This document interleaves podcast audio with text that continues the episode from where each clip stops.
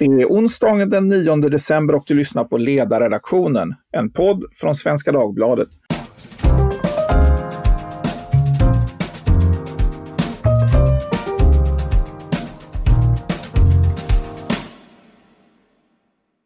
Jag heter Fredrik Johansson och idag kommer vi att prata om de avslöjanden som gjorts kring Centerpartiets andra vice ordförande Fredrik Federley om och om individuellt förtroendemannaskap.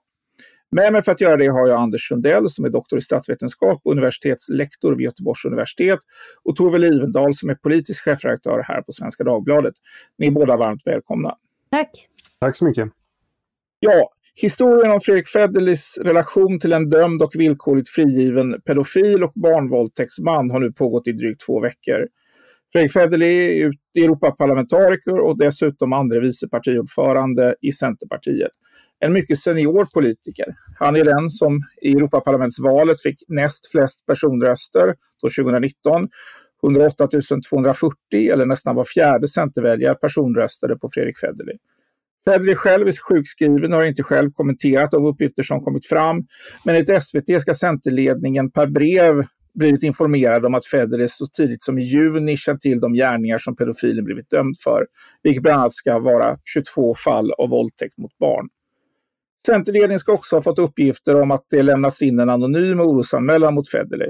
Enligt de uppgifter som SVT fått tillgång till ska citat Federley i samband med det antytt att hans kontakter på Säkerhetspolisen kan ta reda på vem anmälan kommer ifrån, något som enligt brevskrivarna upplevts som hotfullt. Slutcitat. Centerpartiet har aviserat att man kommer att komma med någon form av besked eller kommentar till detta under dagen. Och det är väl rimligt att anta att det beskedet innebär att partiet tar sin hand ifrån Federley, givet att inte någon helt ny information som helt förändrar bilden av det inträffade kommer fram. Samtidigt är ju Federley vald av svenska folket till sin position i Europaparlamentet och av Centerstämman till positionen som partiets andre vice ordförande. Så vad Federley själv kommer att göra kommer också att spela roll. Vad tror ni kommer att hända nu? Om vi börjar med dig Tove. Ja, det blir ju naturligtvis spekulativt här nu eftersom vi inte har informationen från, från Centerpartiet. Men jag tror också att det ligger i, i tangentens riktning att han kommer att, man kommer som du säger ta sin hand ifrån honom och sen kommer han väl själv, det, jag har svårt att se, givet det som har kommit fram, att han skulle propsa på att stanna kvar i sina uppdrag som eh, ja, om man då blir partilös, det, jag vet inte hur långt partiet eh, är beredd att gå, men det kan ju vara så att man bestämmer sig för att han inte kan vara en del av partiet och då uppstår ju frågan om man ska vara kvar som politisk vilde då, som det heter. Ehm, så det, ja, det, blir, ja, det blir väldigt spekulativt. Man kan ju tänka sig att man inleder att, då om han skulle vilja vara kvar som politisk vilde, att man inleder ett uh, uteslutningsärende. Uh, ofta har vi, jag vet inte hur Centerns stadgar ser ut, men ofta har vi partier paragrafer om att man har skadat partiet som då rimligen då skulle kunna tänkas vara tillämpligt här. Mm. Och Centerpartiet har ju också, i min stad där jag bor så har ju Centerpartiet ett tidigare kommunalråd som sitter kvar som kommunalråd fast inte längre då för Centerpartiet så att de har ju haft erfarenhet av att eh, skiljs åt ifrån tidigare eh, partiföreträdare. Vad tror du Anders kommer att hända nu om du känner att du vill svara på den frågan? Vad är din eh, bild av var den här frågan befinner sig och eh, vad som blir så att nästa steg i utvecklingen? Jag tror som, eh, som, eh, som Tove sa här att det har inte framkommit något nytt. Sen vet man inte riktigt, alltså det här är ju en väldigt tung politiker, en viktig, viktig politiker i Centerpartiet, men att ta någon sorts paus åtminstone, eller att de, som du sa, tar sin, tar sin hand ifrån honom Åtminstone för stunden. Han har ju själv skrivit på Facebook att han skulle dra sig tillbaka och komma tillbaka någon gång i framtiden. Så man ska väl inte utesluta att han gör politisk comeback senare. Men just nu så är det väl antagligen besvärligt för Centerpartiet att, eh, att, att backa honom i det här läget. Eh, givet både kanske hur han har agerat gentemot, eller vad folk tycker om hans agerande i sig och hur han har agerat gentemot partiet. Ja, för att det är ju eh, oerhört svårt att tro att man skulle kunna eh, att han skulle kunna återkomma efter en timeout som sträcker sig exempelvis till, till feb februari. Eh, utan, och att det här skulle kunna sorteras ut på så kort på så kort tid eftersom det är ju eh, onekligen väldigt grovt. Och, eh, är det så att det här, eh, om man ska diskutera den här frågan generellt, är det här ett så extremt exempel att det egentligen kanske blir svårt att diskutera det bredare. Eh, att det är ändå en väldigt specifik, specifik, specifik händelse. Men om jag ändå försöker lyfta in den frågan till dig Anders, hur ser vi på förtroendemannaskap i svensk politisk kultur, alltså det individuella förtroendemannaskapet. Hur viktigt är det? Det är många olika saker jag tycker det är ett extremt fall så tillvida att det handlar om de här brotten som den här eh, personen har begått. Är inte jag insatt i exakt vad det handlar om, men det låter väldigt grovt och på så sätt är det extremt. Å andra sidan så är det ju inte politikern i det här fallet som har begått de brotten. så att säga. Sen kan han ha agerat olämpligt i fråga om vad han har vetat och vad han har kommunicerat till partiet och så. Men så det är ju en liten blandning, blandning av olika saker. Men vad gäller det här med förtroendemannaskap så är ju så här, politik är ju, ett, är ju en förtroendebransch. Det handlar om att man väljs för att representera folk med hjälp av sitt goda omdöme och så. Och det här ska man ju då man ska ju inte då bara vara ett ombud för sina väljare, det vill säga att man får en lista på instruktioner från sina väljare och så ska man genomföra dem till punkt och pricka. Det här var ju en strid i, eh, i Sverige för flera hundra år sedan när man kom, fast, kom fram till att nej, man kan liksom inte binda representanterna vid någon speciell eh, handling, utan de ska få agera utifrån eget huvud. Å andra sidan så har ju vi ett väldigt eh, starkt partisystem och en stark partidisciplin så att, i riksdagen. Då, så att politiker kan ju i praktiken inte göra som de vill. Men ändå så tycker jag att eh, det, det, ingår i den här representationstanken att man ska liksom att man har ett förtroende att förvalta från, eh, från sina väljare och, och från sitt parti då, men framförallt mot sina väljare. Och det gäller ju framförallt såklart hur man agerar i sin politiska gärning. Det har väl inte pratats om att liksom, i det här fallet att det skulle ha någon påverkan på, på politiska beslut och så. Men man förväntar sig väl ändå att en person som representerar en ska ha gott omdöme eh, överlag. Och eh, det här tyder ju inte på gott omdöme kan man tycka. Vad är din kommentar till det här, eh, Tove? Det är ju uppenbart att omdömet här eh, verkar inte ha varit det, det bästa. Men vilken, vilken roll spelar sådana här saker i, om vi försöker bredda frågan ändå utifrån ett extremt exempel. Det här med, med förtroendet och omdömets roll eh, hos våra politiska beslutsfattare. Eh, jo, det, är, det finns eh, olika eh, skikt i den här diskussionen, men man kan väl säga eh, att Anders var inne på något väldigt viktigt i, i den första kommentaren och dels, man kan dela upp det i två, när man ska försöka, två delar. Det ena är liksom handlingen, omdömet i sig.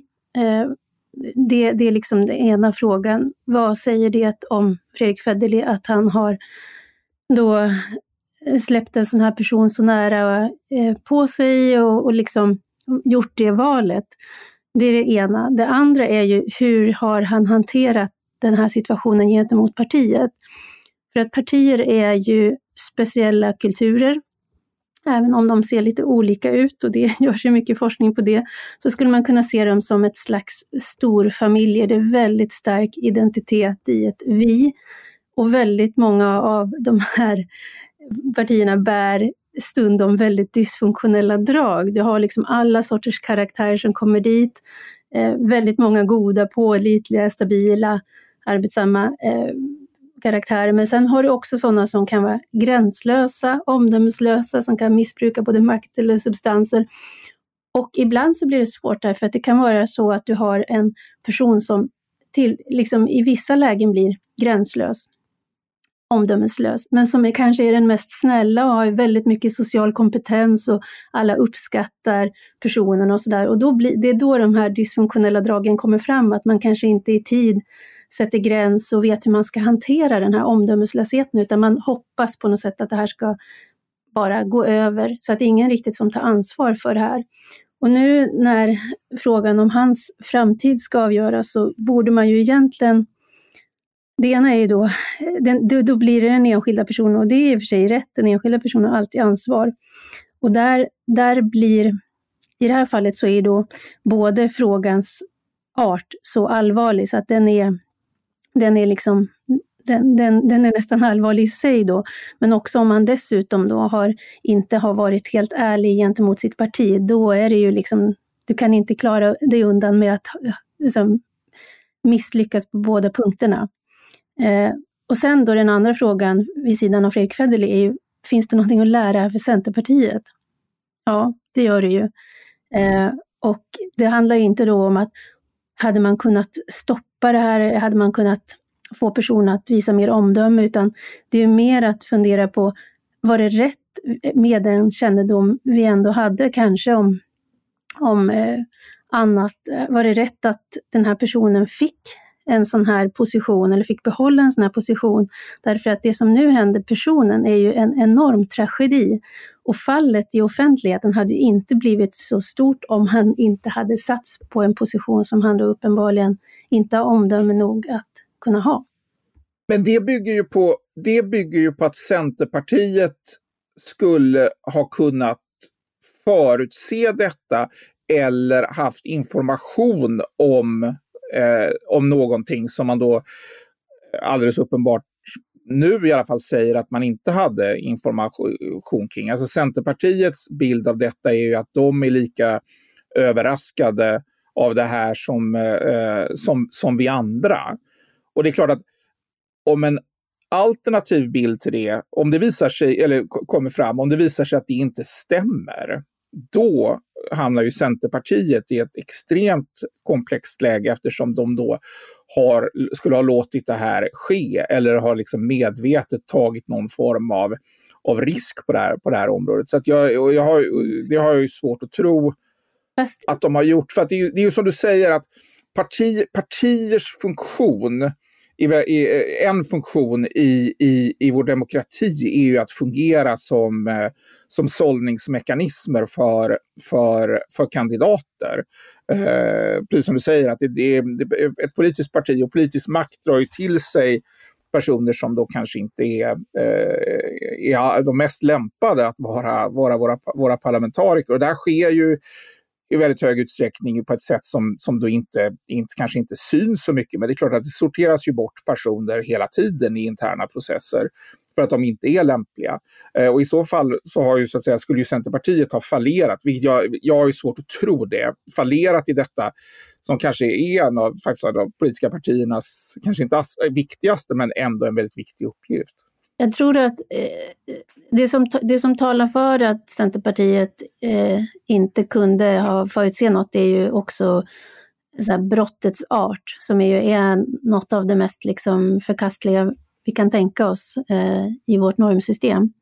Och det kanske hade fått, eh, man kan tänka sig då att det hade blivit en annan hantering om man hade känt till det, så det talar ju för det. Men annars så säger min erfarenhet att det finns ju inga som är så eh, publikt förvånade över saker som de här dysfunktionella partifamiljerna kan vara. Trots att de har levt nära, nära en person i decennier och absolut kunnat se eh, tecken på olika saker och valt att vara tyst, valt att eh, se mellan fingrarna därför att personen uppvisar i övrigt så många andra goda egenskaper och är i övrigt på andra sätt så viktig för partigemenskapen. Så att jag köper inte resonemanget att, att man generellt kan tänka sig att man ska ta förvåning från partier eh, för sanning. Ja. För, Absolut, får... Anders. Förlåt. Ja, kom in. Eh, jag tycker det är intressant också just att det är Fredrik Federley i det här fallet eftersom han från början har haft ett så starkt personligt varumärke. Kom in i riksdagen med kryss, alltså en av få personer som har liksom verkligen blivit inkryssad och eh, sen eh, gick före en partikamrat när han kom in i Europaparlamentet också via kryss.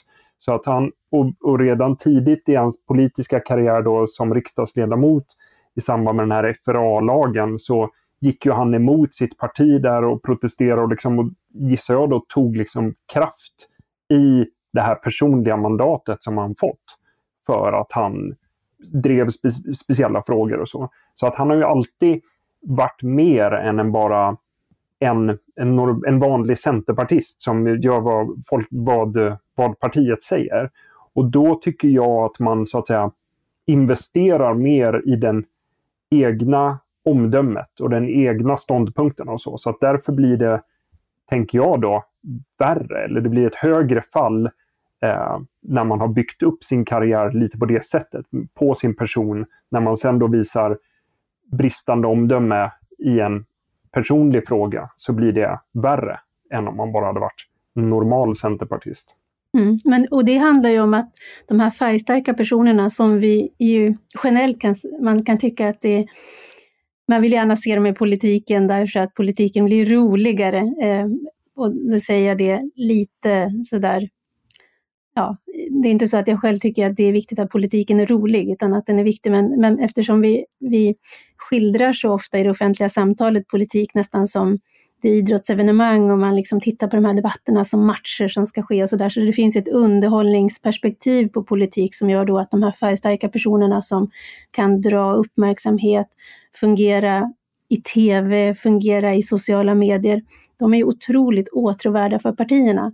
Men då blir det ju också då att, att den potentiella risken är kanske större därför att personer som då har en förmåga att skapa mycket debatt kring sig eh, kan ju hända då att man så att säga brister i omdöme och det är ju andra partier som har fått jobba med det också, att man vill både ha den där glansen som följer med de här mycket karaktäristiska personerna, men det, det kan finnas en kostnad med det.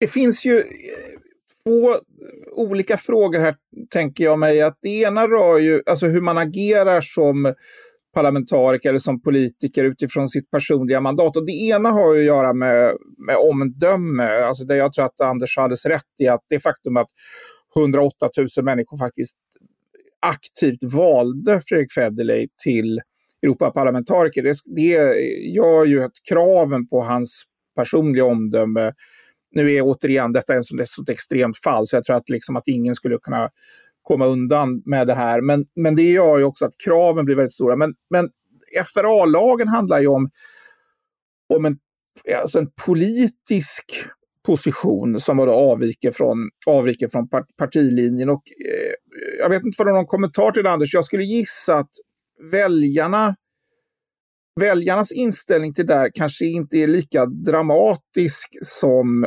parti, partierna har ju har ju som också en annan uppgift, det är ju att, så att, säga, att man, man går till val som ett parti och man förväntas leverera partilinjen. Och den som avviker från partilinjen eh, får betala ett pris för att han avviker från partilinjen eftersom liksom partiets interna sammanhållning och leverans på partilinjen spelar roll i relation till väljarna. Så det här är ju ofta en, en fråga som partiinternt eh, Eh, är ganska stor. Men hur ser väljarna på det, eh, skulle du säga? Alltså en, eh, det beror på också hur man, hur man avviker. Nu var ju FRA-frågan var väl kanske inte, eh, där kanske inte givet vad väljarna uppfattade att Centern hade för någon, för någon linje. Men hur, hur, hur uppfattas det bland väljarna när en, en politiker avviker från den så att säga, förväntade partilinjen? Jag tror att om man frågar om man frågar väljare, en, eh, och det har, det har gjorts, eh, att man frågar väljare typ, när det finns en konflikt mellan typ vad väljarna tycker, vad partiet tycker och vad en representant själv tycker, hur bör man göra då? Och då tycker väljarna i väldigt hög utsträckning att representanten ska följa opinionen och göra som väljarna säger. Representanterna, föga förvånande, tycker inte det, utan de tycker mer då att man ska följa partiet eller det egna huvudet, så att säga. Och frågar man partiledningen så får man säkert ett, ett väldigt tydligt svar där att man ska följa partiledningen. Men det här är också, det har ju att göra med i det i, i till exempel det amerikanska systemet eller det brittiska när man mer väljs på ett personligt mandat i enmansvalkretsar och så, då blir man ju också, står man ju starkare som representant. Många av de svenska riksdagsledamöterna är ju ganska okända och har kommit in i riksdagen tekniskt sett för att de är valda själva då så att säga. Men i praktiken är det ju för att någon har satt upp dem på en lista. Och då ligger man ju mycket mer i händerna eh, på partiet. Men väljarna tycker ju, om man frågar dem, att man ska göra som väljarna säger i väldigt hög utsträckning. När det gäller FRA-lagen är det ju precis som du säger, det var ju en, en politisk eh, ståndpunkt som han hade och gick också till val på att profilera sig i integritetsfrågor och så. Så den matchade ju väldigt väl med vad han hade sagt att han skulle göra innan. Men jag tänker anledningen till att vi inte vill binda representanter för mycket vid någonting på förhand är ju för att det kan uppstå nya situationer hela tiden i politiken. Jag menar, ta bara pandemin som ett exempel. Det kräver en massa beslut som vi inte riktigt hade kunnat förutse för bara några år sedan. Så att det är därför det är så viktigt att representanter har handlingsutrymme och att de har gott omdöme så att, vi, så att de kan hantera nya situationer på ett eh, bra sätt. Så att det, det är därför jag tänker att, och särskilt då om man så att säga går till val på det, rösta inte bara på Centerpartiet utan rösta på mig för att jag har dels en bra uppsättning politiska ståndpunkter men jag är också en, en vettig person. Och så visar man att man kanske inte, är en, man kanske inte alltid fattar eh, goda beslut så att säga. Men det innebär att vi som, som väljare så, så finns det ändå en ganska... Alltså, inställningen till parlamentarikerna rimmar ändå rätt hyggligt med så att den representativa demokratins idé. Att det är ändå, mandatet är, är relativt öppet ändå, jo. både för den enskilde och för partiet.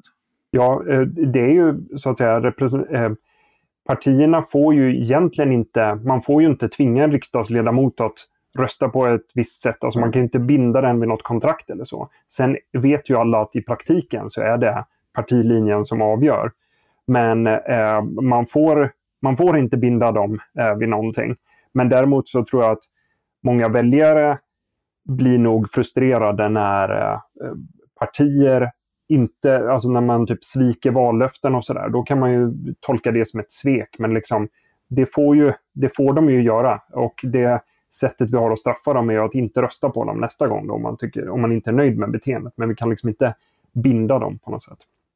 Kan man, eller vi kan klippa bort det om det inte finns svar på det, men förekommer det i andra länder att man, liksom, ingår inte det i den parlamentariska demokratins spelregler att man inte kan binda, eller förekommer det att, att man binder partier binder sina delegater till, till, till ståndpunkter på mer sätt liksom moraliskt. Det, det, är nog väldigt, jag vågar inte svära på att det inte finns i, idag, men det har funnits historiskt eh, sett. Det är en ganska naturlig grej att man skickar representanter från olika delar av landet, från vår by eller vår landsända, till, till ett nationellt parlament där man ska komma överens om saker och ting. Det är ändå ganska naturligt att man säger det här är dina förhandlingspositioner. Det här är det du har mm. mandat att göra för vår del. Särskilt när det är någon som åker iväg och är borta i ett halvår för att vara med på det här mötet. Då var det, på vissa ställen har det varit så att man, representanterna var tvungna att göra som de hade fått instruktioner. Och om det inte gick, då fick de liksom åka hem och be om nytt, ny, nytt mandat. Lite som när vi förhandlar internationellt i EU och sådär. Så att men det blir också ett väldigt trögt system och ett, eh, det funkar inte särskilt bra. Det blir väldigt mycket låsningar. Eh, så att erfarenheten har ju visat att demokratin funkar bättre när representanterna är mer eh, fria. Men det blir också vissa risker med det och eh, folk kan ju, kan ju ibland ha svårt att acceptera det. Att liksom, varför skulle representanter göra på ett sätt som inte jag som väljare eh, köper. Liksom. Jag tänkte gå vidare till det här bredare. Är Sverige ett land där vandel och omdöme är viktigt för det personliga förtroendemannaskapet? Alltså det, svaret på den frågan är naturligtvis ja. Men hur viktigt och i relation till, till andra länder? Eller har ni någon kommentar till det? Vi börjar med dig Tove. Ja, jag vet inte om jag kan svara för hur det är i andra länder, men, men jo, det är viktigt. Det, det är ju, jag tror att det är också det här med att vi ändå är en hög tillitskultur. Så tillit bygger ju ändå på att du kan ha förtroende för att någon är vad den säger. Och det blir ju, det blir ju skandal, så att säga, eller det blir, det blir ett bekymmer när man upplever att människor inte lever som de lär eller inte kan vara transparent med olika saker. Det, det, det skaver och skorrar då och det tycker jag är, det är rimligt, det ska det ju göra. Eh, jag får bara kommentera det apropå den här diskussionen om var man har sitt mandat ifrån. Men Moderaterna hade ju en, situation kring decemberöverenskommelsen när den inte, partiet då inte var i samklang med sina väljare eh, som hade röstat på dem och där Finn Bengtsson då blev liksom den mest artikulerade eh, folkvalde som stod för den linjen som var mer i linje med, med de moderata väljarna. Så det är ju, tycker jag, man kan diskutera, det är kanske en annan podd, för personvalet har ju också kommit att komma i annat ljus eh, de senaste åren med olika inslag i hur man väljer röster, hur man profilerar sig, än vad som jag åtminstone kunde se när, när vi talade om, om, om reformen, när den tillkom. Men jag tycker också att det är jätteviktigt att man som väljare kan hitta en person som man har förtroende för, kan stå pall även när det egna partiet går vilse, för sånt kan ju faktiskt hända. Absolut. Eh, vad är din kommentar till det här Anders? I ett, om, om, du, om du har något svar på det i den bredare internationella jämförelsen. Är, är vandel och förtroende eh, viktigare, viktigare i Sverige relativt sett? Eller, och då, kan du säga någonting om det? Mm. Jag skulle väl kanske gissa, det är lite svårt att veta vad man har för jämförelsepunkt, ja. men det finns ju länder till exempel där det är välkänt att vissa politiker är korrupta. Och, där, mm. fast, och de blir ändå omvalda. Och där är ju en, ett argument som, det är ju lite forskningsfält där, varför omväljs korrupta politiker? Och då är ett vanligt argument är, ett vanligt argument är det finns ingen, inget bättre alternativ, men ett annat argument är, jo men de levererar ändå. Så att de, de har sett till så att arbetslösheten har gått ner i vår eh, stad då kan man ha överseende med att de roffar åt sig lite själv, då, vilket väl tyder på dålig vandel. Och andra, sen är det också då att även om man på, många, på de flesta ställen bryr sig om så att säga hur, hur, hur den moraliska halten hos sina representanter så är det lite olika saker man fungerar på. Och i Sverige så är det ju, brukar det vara mer fokus på hantering av offentliga medel, pengar och den här eh, kvitto att kvittojournalistik så att säga, det är ofta sånt som blir skandaler, att man har misskött sig på sånt sätt. Och i andra länder kan det vara mer typ sexskandaler eller otrohet eller något där. Där har ju svårt att se, nu var ju det här mer av en privat natur, bortsett då från hur han agerat mot eh, partiet, men det handlar ju ändå om hur han lever sitt liv. Men i övrigt så brukar det inte vara göras till en skandal att en politiker har varit otrogen till exempel, så länge inte det har inverkan på det politiska arbetet. Så det är nog lite olika vad man fokuserar på i olika länder och vilka kvaliteter man tycker är viktiga hos en politiker. Alltså, eh, det är ju ett av dina forskningsfält, eller har varit i alla fall Anders, det här med korruption eh, som du är inne på. Alltså Sverige är ju, eh, och man kan diskutera diskutera detaljerna kring det, men vi är ju ett land då som är hyggligt förskonade från korruption. Hur, hur spelar det in i den politiska kulturen och tvärtom, skulle du säga? Är det att, att vi, har, vi har en Eh, vi har en hög, hög nivå av tillit och vi har lite korruption. Är det liksom, eh, avspeglar det också andra krav på våra politiker? Det gör det väl. De hålls ju i stramare tyglar kan man väl tänka då och eh, granskas mycket så att säga. Inte kanske deras privatliv så då, vem, vem man eh, är tillsammans med i vanliga fall, men väldigt mycket vad de har för Alltså det här med när det har varit eh, svart, någon har anlitat eh, svartjobbare eller åkt, eh, åkt med färdmedel som är offentligt betalda till ställen de inte skulle åka eller så. Där, det skiljer sig. I många andra länder så har ju, lever ju politiker och, på den nationella politiker, toppolitiker, har ju en helt annan status och får en massa andra privilegier med egna chaufförer och bilar och sånt. Och och liksom får mycket mer friheter. Så, och så är det ju inte. Det är ju ganska oglamoröst ändå att vara eh, politiker och riksdagsledamot i Sverige. Så att de, där tänker jag väl att det de normerna du pratar om, eller den kulturen, gör att de har, har inte lika mycket utrymme. Och jag skulle tro att det är många saker som blir skandaler här som absolut inte hade blivit skandaler i väldigt många andra länder med det högre nivå av korruption. Jag var på ett, eh, eh, en konferens i Brasilien och då, vis, då gjordes det som en liten informationsfilm kan man säga, eller det var en slags eh, det var en journalistisk produkt där man tittade på svenska politiker. Och just det här att där blir det, det, blir, det blir en nyhet, det blir första sidesnyhet att någon har just åkt taxi på skattebetalarnas bekostnad. Och det var liksom på något sätt vi på olika planeter eftersom man så otroligt hög grad av korruption där och det är enorma pengar och eh, eh medel som på olika sätt eh, är inlemmade i den där statsapparaten. Så det, var, det här tyckte de att det var så otroligt. Och så hade de med klipp också från när någon riksdagsledamot visar sin ihopfällbara säng på tjänsterummet och hur det är, liksom allting är ordnat och sådär. Så att vi är ju nu är jag glad för att det är så, men jag tänker också att det hänger ihop med att vi också är ett högskatteland och att det finns mycket, eh, det finns ju liksom en vi har, vi har ju också försökt, in, inte bara i, i handling utan också i retorik, försökt göra det här med skatt till någonting väldigt moraliskt. Det ska vara häftigt att betala skatt, sa till och med Mona Sahlin. Även om hon hade svårt att hålla koll på den egna ekonomin. Men, men eh, jag tänker också att det hänger ihop med att det blir skandalen. Om, om, om hela idén är att vi ska betala väldigt mycket och alla ska bidra solidariskt så blir det ju en avvikelse från den normen om någon försöker tillskansa sig något som den inte eh, har rätt till. Men Mona Sahlin är ju ett väldigt intressant exempel just att där var ju en person som verkligen var, som, kom väldigt långt i och för sig då, eh, extremt långt, eller liksom en väldigt framgångsrik karriär på ett sätt, givet de personliga bristerna. Mm. Men där den personens personliga brister ändå blödde in i politiken och fick väldigt eh, tydliga politiska konsekvenser. Men jag tycker att det är en, det är en jättesvår fråga hur...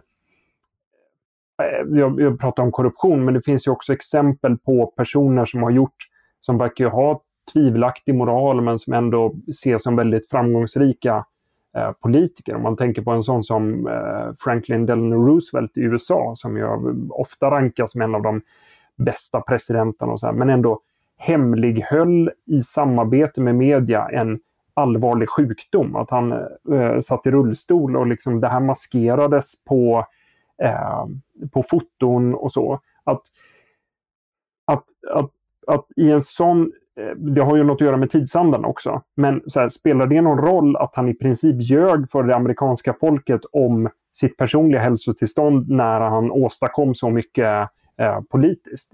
jag tycker inte att det är helt självklart. Och behöver man egentligen, jag har ju argumenterat för att omdöme är viktigt och förtroende och sådär. Men det finns ju uppenbarligen också personer som kan kombinera en vilja att tumma på vissa moraliska principer och ändå vara effektiva och få saker gjorda på andra områden. Så att säga. Det måste inte hänga ihop att typ, de bästa personerna blir de bästa politikerna. Så att säga. Eh, jag tänkte, tänkte på det här med, nu, jag tror ju personligen, vi får väl se hur det här går, men det är en väg tillbaka efter det här ser ju ganska lång ut. Men man ska ju inte utesluta någonting. Men jag tänkte, eh, Eh, för, för Fredrik Federley, men jag, jag tänkte kanske fråga dig Tove, det här med, med eh, rehabilitering av politiker nu. Alltså inga jämförelser på vad som har gjorts eller och sådär. Men, men om man tar en person som, som Mona Sahlin blev ju ändå rehabiliterad eh, åtminstone en eller två gånger i det egna partiet och återkom till seniora positioner och var ju precis på det sätt som du beskrev tidigare Tove, var ju en stor tillgång för sitt parti och kunde, kunde komma, komma tillbaka. Vad är, hur ser du på partiernas förmåga att, eh, att hantera så att säga, humankapitaldimensionen av det här? Eh, den är, den är skiftande på den negativa skalan. Det tycker jag är sällan man ser positiva exempel. För det hänger, ju också, det hänger naturligtvis ihop, det är ett samspel mellan den enskilda personen och eh, partiets bedömning. Och där kan man väl, om man ska vara väldigt krass här, nu har jag valt den linjen, eh, så är ju liksom frågan om, om värdet på personen, det är ju synonymt med liksom vilken typ av värde har du för partiet? Hur betraktar man dig mm. som någon som kan vara till nytta för partiet eller inte? Och det är ju liksom en, en otroligt krass bedömning och det finns inga, inga färdiga skalor utan det är liksom, man vet när det finns och man vet när det inte finns. Eh, Aida Hadzialic som omedelbart tog fulla konsekvensen och tog ansvar och sa att det här kommer skada mitt parti, jag lämnar. Hon lämnade snabbt och det var, det var en allvarlig fråga men det var, det var ändå eh, hon, hon, hon, mötte upp den med en åtgärd som ändå visade att hon själv såg på det väldigt allvarligt och hon är ju tillbaka nu. Så Socialdemokraterna har, gjorde nog den riktiga bedömningen att, tillsammans med henne att eh, nu får man ta ansvar, man får lära sig av misstagen och sen kan man komma tillbaka. Eh, i det här, men, men då är det ju återigen det här, hur hanterar, hur ser dialogen ut med ditt parti? Och har du inte en full transparens där, då är det svårt därför att om du inte ska, ja, med, med det, det system vi har så är det beroende av att relationen med ditt parti fungerar. Och det är ju om man tänker sig en, den här historien när eh, Hanif Bali, som ju nu är på tapeten av goda skäl, han har ju varit på tapeten av mindre goda skäl och han hade ju en, en diskussion med, med sitt parti och där var ju den allvarliga kritiken internt att du var inte öppen mot oss. Du gav oss inte full information. Och det är väl, förmodar jag, den diskussion som också har förts kring Fredrik Federley, att det har funnits oklarheter om vad han visste och när.